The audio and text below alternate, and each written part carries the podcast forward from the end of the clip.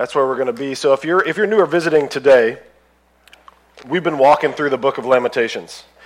If you're new or visiting today, and you don't know anything about the book of Lamentations, I'm, I'm just here to tell you, uh, as a whole, Lamentations is a pretty dark, sad, dreary book. So aren't you glad you came to church today?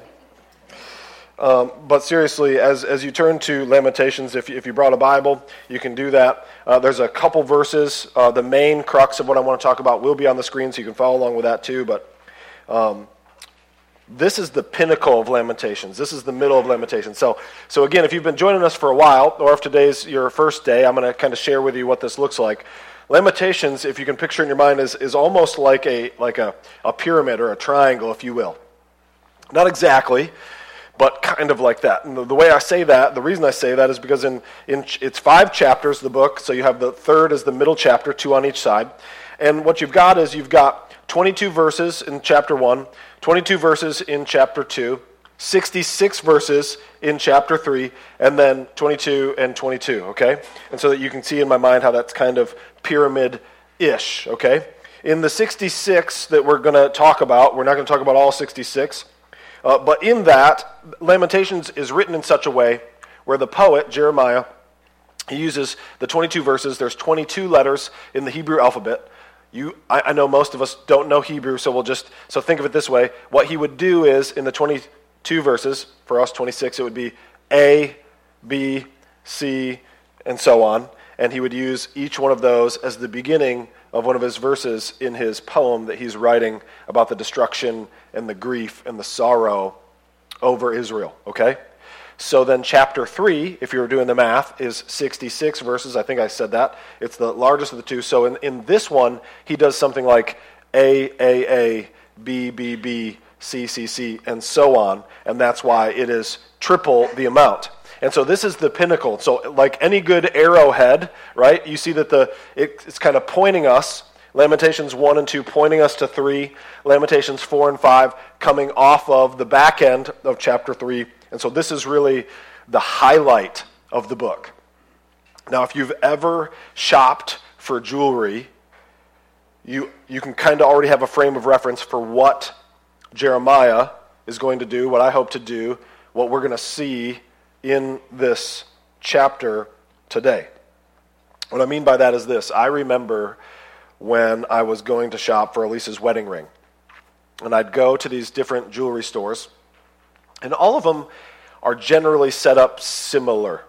What I mean by that is, I don't know how much you know about jewelry stores. They have special lighting in those jewelry stores. They pay a lot for the light bulbs that are in those jewelry stores to try to make sure it's a very crisp, very clean light, you know? Uh, even if, if you look in this room, if, if, if you're not watching live, in this room, the lighting is kind of has a, a yellowish hue to it. That would not be allowed in a jewelry store. They want it to be crisp, clear, white light. And then if you've been in a jewelry store, you know that the cases themselves, usually the, on the bottom of the cases, it's kind of a darker um, paint color or like a gray or something drab, you know. And then they have the glass cases. And don't bring your kids there. They're just going to look at you funny because they know that they're going to put handprints all over the glass. And of course, they clean the glass all the time to give you a clear view of what's inside the case.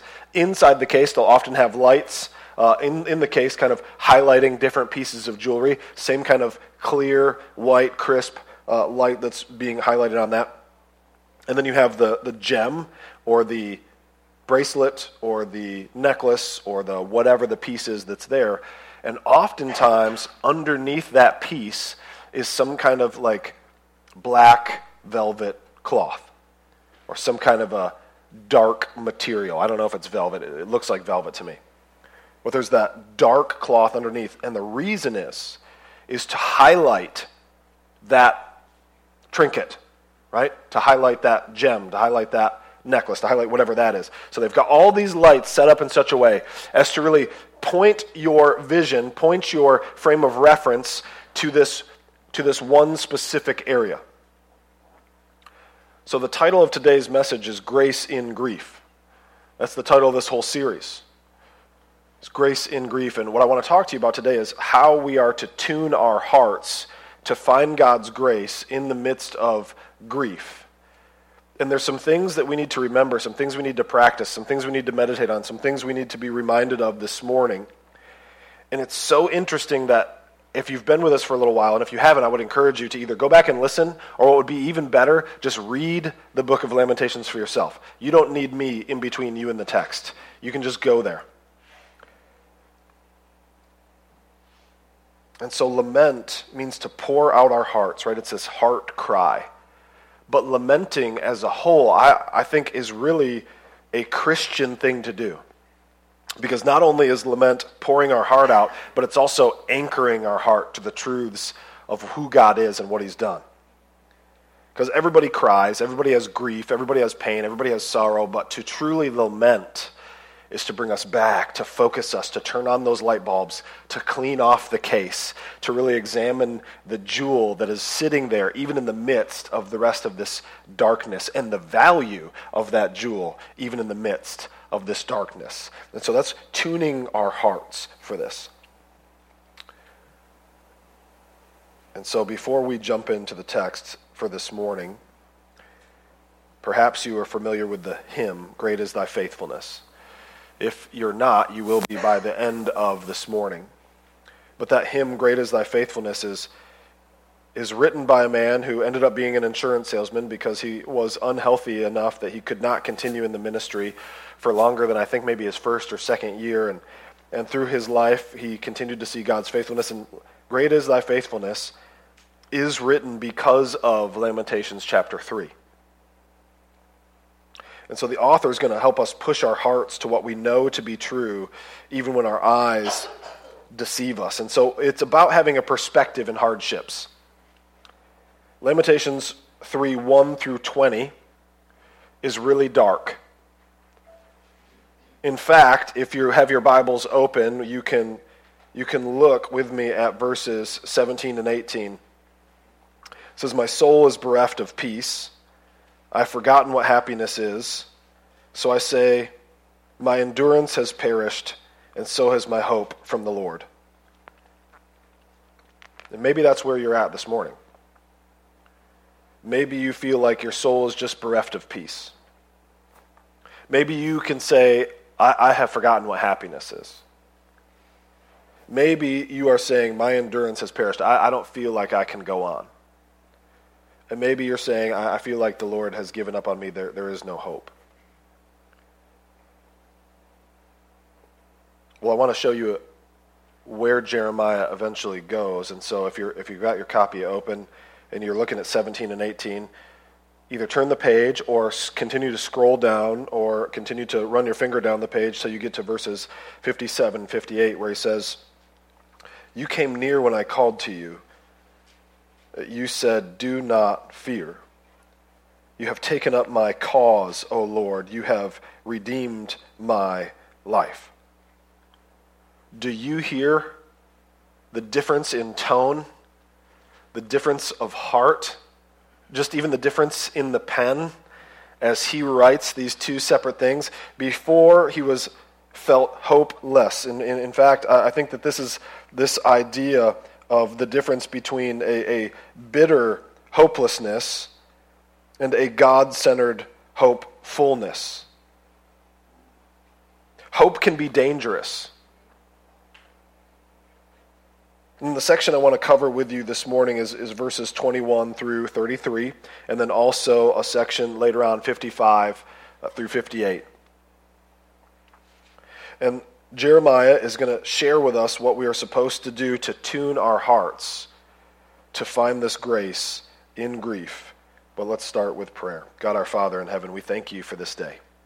I thank you for this text and, and, and others like it in, in Psalms throughout Scripture where we see these dark sections of history. And yet, even in the midst of it, as Jeremiah has done for us, help us. Help us to tune our hearts that we might still see your grace even in our grief. We ask that because we need that, Lord. So help us, we pray. And it's in your name we ask. Amen. So, Philippians 4 6 through 9 tells us do, do not to be anxious for anything, but in everything by prayer and supplication with thanksgiving let our requests be made known to God. So, continuously praying, lifting those things up to Him.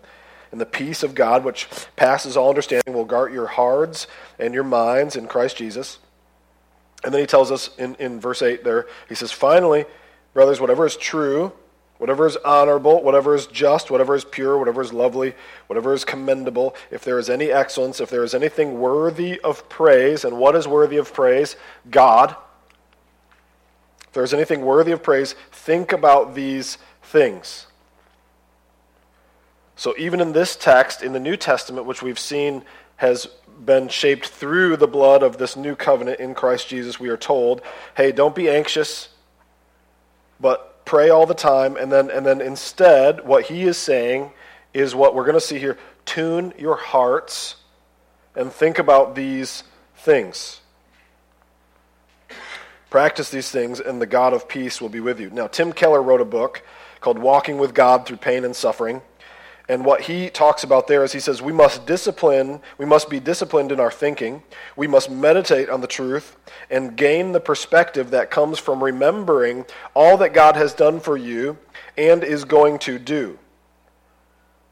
And that, my friends, is where the book of Lamentations, where I want to take off with you. So, Lamentations 3, verse 21 says, But this I call to mind and therefore I have hope. So if you're here this morning and you're thinking to yourself, man, I can relate to being in gloom. I can relate to, maybe you're here and, and, and when I read to you verses 17 and 18, my soul is bereft of peace. I have forgotten what happiness is, so I say my endurance has perished, so, uh, so is my hope from the Lord. Maybe you're thinking, man, I can relate to that. Well, I want you to see in verse 21, that's the pinnacle of this pinnacle chapter. So you have 1 and 2, 4 and 5, pinnacle chapter. The pinnacle of that pinnacle would be these verses that we're about to go over. Because this is where his heart shifts. This is how Jeremiah tells us, this is how God tells us in his word, how we are to tune our hearts to the grace that God still has. So, by this I call to mind. What is he calling to mind? I'm glad you asked. Lamentations 3 22 through 24 for the first section of text says this the steadfast love of the Lord never ceases, His mercies never come to an end. They are new every morning. Great is your faithfulness. You see it there. The Lord is my portion, says my soul. Therefore, I will hope in him. So he just got done saying he feels like his hope is absolutely gone. Now, you've probably noticed this because you've read Lamentations before, and, and I know that you, you, are a student of the Bible, and so I know that you have noticed this, but up until this point, it's interesting, 1 through uh, 18 there, he does not mention Lord. And, and you probably also know that in, in your Bible, when it's that capital in the text, when they capitalize the L O R D, what we're talking about is the name, the covenantal name of Yahweh God, right? He's using God's actual name, but the scribes and the Pharisees and, and uh, all the people who were writing the Bibles over, and scribes and Pharisees weren't always bad, okay? Like they got that rap historically through Jesus, but there were scribes that would rewrite the copies of the Bible, and instead of writing Yahweh, because it was a sacred name, they would write this, this kind of Lord. And so this is the transliteration of that when we have the capital L O R D. And so that is the focus here of what we're doing. And so the first thing he tells us to call to mind is, or the way that I would put it to us, is we need to meditate on his mercies. God's mercy never ends. This is so every once in a while, we'll run into a, a Hebrew or a Greek word, and it matters enough for me to geek out with you a little bit. Okay? Um, so I'm gonna I'm gonna geek on just a little bit, and, and I, and I want to refer to this this word in here, verse verse 22. I want to direct your attention to this. It's one word in Hebrew, steadfast love. That word is the word, and I'm going to pronounce it wrong because I'm not Israeli, but it's hesed. There's probably more like chesed. Okay, it's probably how they would pronounce that, maybe. So, this term for hesed is the steadfast love. This is God's covenantal love. The English doesn't have a good translation for this, so we use steadfast love. This is God's never ending, always pursuing, all powerful, uh, won't give up, can't give up, uh, continuously, whether you like it or not, right behind you, love. This is the kind of love that, that we talk about when in, in the New Testament says God is love, right? Now, it's important. I, I want you to see this and understand this because I hope that you are blessed by this. That as you read your Bible on your own, as you listen to Psalms, as I've been reading through Nehemiah, this term for God's Hesed, his steadfast love. We just sung about it earlier. Like the reason that we are not all utterly hopeless is not because of the good we have in us, it's because of God's chesed, his steadfast love, his covenantal, always pursuing, always after, never giving up, that kind of love. And so this is what he brings to mind first. He's meditating on his mercies, that his mercies are new every morning, that just the fact that he woke up is a blessing. Because sometimes at the end of our day, we are so beat up, we are so in that dark state that we go to bed and you may have even thought to yourself or even prayed to God, God, could you just just take me before I wake up in the morning? And so we see here some mercies. We see that his Hesed love, his, his grace. In verse 39, it says, uh, Why should a living man complain? You see, some of the mercies that Jeremiah has here is that he's even able to pen this. Israel was just sacked by the Babylonians. And yet he survives. He says the Lord is his portion. The Levites were not given land, they were just given the temple. And all the rest of the Israelites, as they're bringing their uh, sacrifices into the temple, as they were performing these duties before the Lord, they would be fed and nourished and sustained by that which the rest of Israel would bring in. And so, what this means for us is no matter what the world takes from you, they can never take your Jesus. That, there you go. That's a good spot for an amen. And so in the New Testament, they talk about that too, right? Fear the one who can throw both the soul and the body in hell, but don't fear the one who can just merely hurt the body. And so his steadfast love never ceases. His mercy never ends. Malachi 3 6. For I, the Lord, this is what we sung. For I, the Lord, do not change. Therefore, O children of Jacob, you are not consumed. The Lord is our portion. My flesh and my heart may fail. In verse uh, in, in Psalm 73 26. But God is my strength and my portion forever. And so, therefore, he begins, therefore, we have hope. That's the first thing he says he brings to mind is God's mercies. The second thing he brings is in verses 25 through 30. He says, The Lord is good to those who wait for him, to the soul who seeks him. It is good that one should wait quietly for the salvation of the Lord. It is good for a man that he bear the yoke in his youth. Let him sit alone in silence when it is laid on him. Let him put his mouth in the dust. There, yet, there may yet be hope. Let him give his cheek to the one who strikes, and let him be filled with insults. Sounds like somebody you know, right? Or I hope you know. And so the second thing he says here is we ought to practice faithful patience. Waiting on the Lord is never wasted. In the society that we live in, and, and if I'm totally honest with y'all, with the kind of personality that I have, man, I bug my wife. I always got to be doing something. Like I've got to be doing something. She, she and, and she knows. So whenever we have a day off, we can't stay at the house.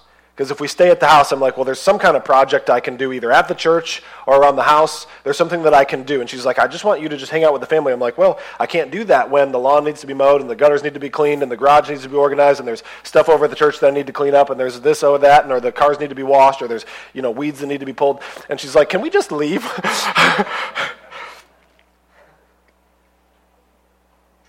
And what that boils down to, if we're honest, is my sinful need to be in control. Isn't it? I need to have all my ducks in a row. I need to have all my stuff set. And, and maybe some of you can relate to that. maybe the most difficult thing is for us to wait patiently because in the waiting patiently, we actually feel like we're, we're doing nothing. When the truth of the matter is, is we're doing maybe the best possible thing that we can do, which is simply acknowledging our weakness before a powerful, righteous, good God. And we are simply saying, I can't. And so I need you too. And waiting is hard. But I also want you to see here in the Hebrew, and, and in, in the English text they do this, but we miss it. In the Hebrew, each one of these, 20, 25, 26, 27, did you notice the repetition of the word good? So I want to ask you, what's good about waiting? Well, let me ask the question a different way. You don't have to raise your hand because I know that the answer is all of you. How many of us wish that we could have the wisdom we have now and go back to our 14, 15, 13, 12 year old selves? Yeah, I know, right? If only, if only. And then, since it's Father's Day, you know, you, you spend all your time telling your kids the things, hey, I've been down this road, this is where I've been, and they just roll their eyes at you, and you're like, bro. So, what's good about waiting? Lots of things. It says here that the Lord rewards those who wait for him. Submission is something that is learned, we see. We even see that in our Lord and Savior Jesus Christ, who submitted himself and then was patient in his goings on and patient with the people who he was with. Can you even just, uh, you, we can't. Uh, just, here's something. Imagine how frustrated we get with people when we're right and they're wrong. Okay? Husbands, wives, don't elbow. Okay? But just, uh, just imagine that, right? Brothers and sisters, keep your hands to yourself. But now imagine how Jesus might have felt, who was truly, sinlessly always right, and had to deal with people like Peter, just one example, and all the other ones. Submission is learned. Matthew 11, 29, Take my yoke upon you and learn from me, for I am gentle and lowly in heart Matthew 5:39, but I say, did you not resist the one who is evil, but if anyone slaps you on the right cheek, turn your other one to him as well. I'm paraphrasing at that point. It says here it's good for a man to bear the yoke in his youth, or woman.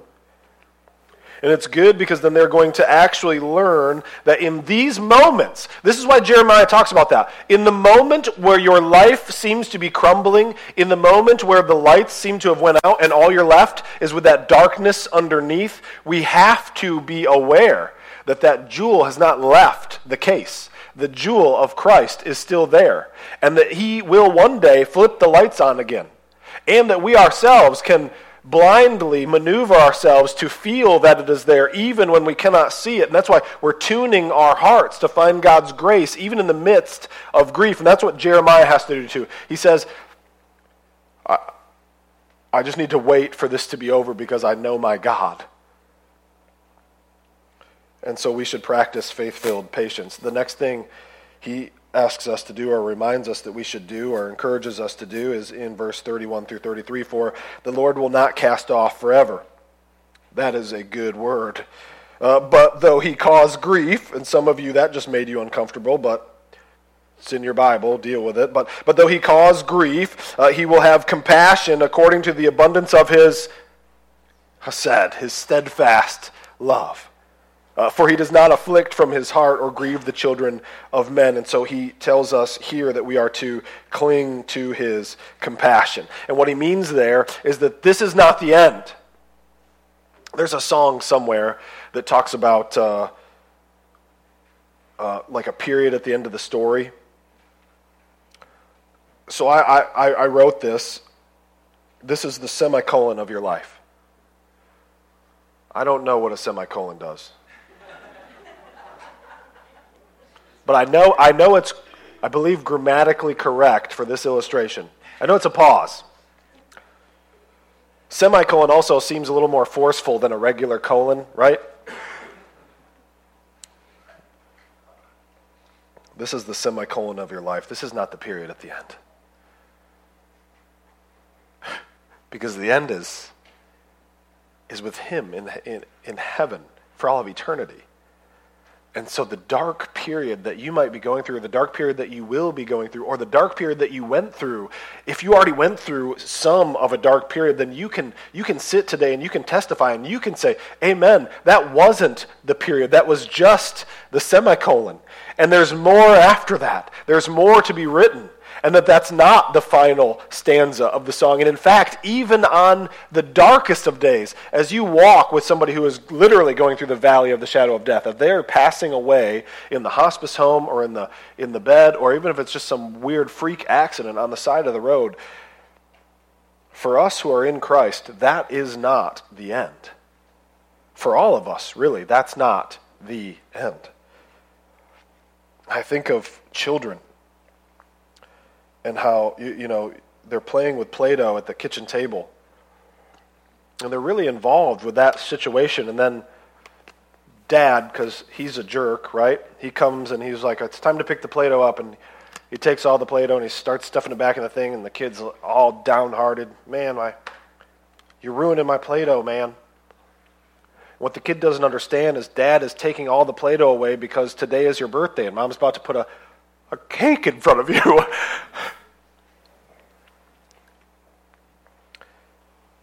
says he won't cast off forever. Isaiah 40, 54, I'm sorry, Isaiah 54, 7 through 10. For a brief moment I just deserted you, but with great compassion I will gather you. In overflowing anger, for a moment I hid my face from you, but with everlasting love I will have compassion on you, says the Lord, your Redeemer. This is like the days of Noah to me, as I swore that the waters of Noah should no more go over the earth. So I have sworn that I will not be angry with you and will not rebuke you.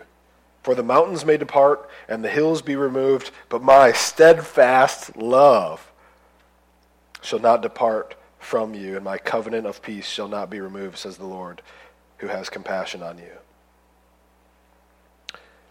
Also, his ways aren't our ways. If you think about that little boy with his Play-Doh, Romans 11:33, oh the depth and the riches and the wisdom of the knowledge of God, how unsearchable are his judgments, how inscrutable his ways.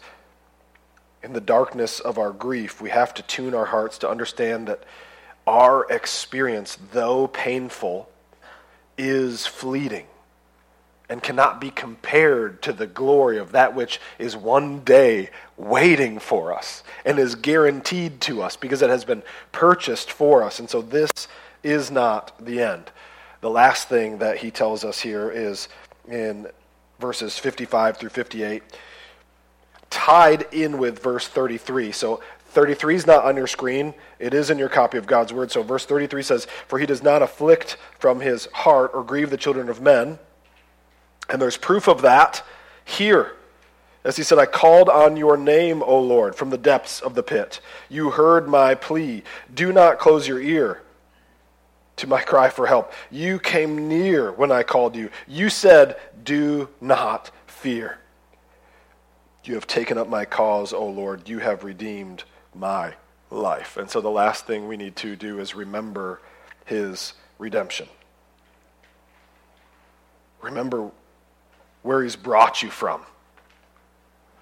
He has called you out of death into life. We just, we just went through the book of Ephesians not real long ago. Remember that? Dead in your trespasses and sins, an enemy with the Lord.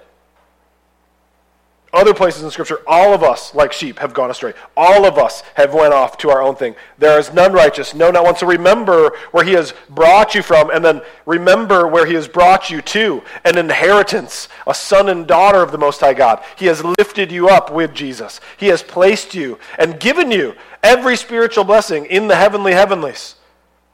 He has sealed you, and how He has secured you and what it cost him to do this. But now in Christ Jesus, you who were once far off have been brought near by the blood of Christ. And by grace, you have been saved through faith, and it is not your own doing as a gift of God. So we need to tune our hearts in the midst of grief that God is always good. James 4 8, draw near to God, and he will draw near to you. That is how we find grace in grief.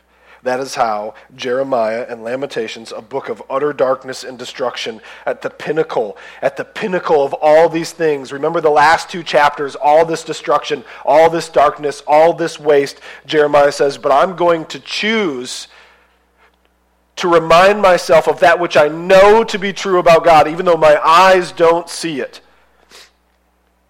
And this is not a fake it till you make it. That's why this is a lament and not a praise necessarily, because it's mixed. It's a praise even in the midst of our grief. But that is where our hearts are tuned. Hello. God's talking to you this morning. So his mercies never end. We can meditate on them. We can wait on the Lord because it's not a waste. We can practice faithful, faithful patience because this is not your end. So we can cling to his compassion and remember our redemption because God is always good. And so I want to invite you for a moment to spend some time meditating on the truths that you are about to hear as our hearts are tuned to see God's grace even in our grief.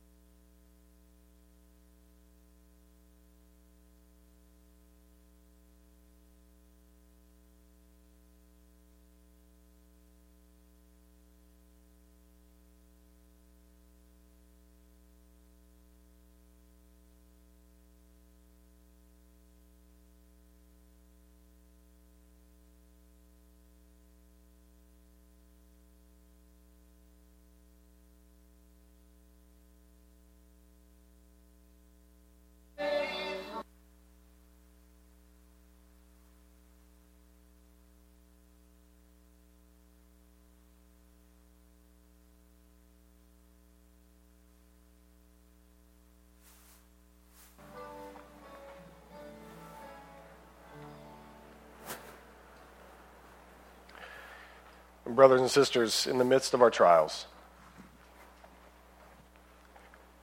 in the midst of the darkness, be encouraged. There is grace. Let's pray.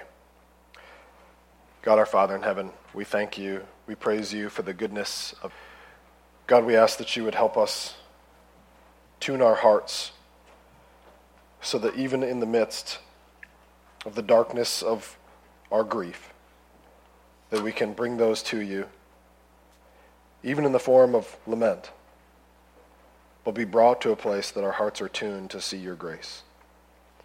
Help us, Lord, to meditate on your mercy. Help us to practice faithful patience. Help us to cling to your compassions and help us to remember the redemption of which you have purchased us. Hence, in your name we pray. Amen.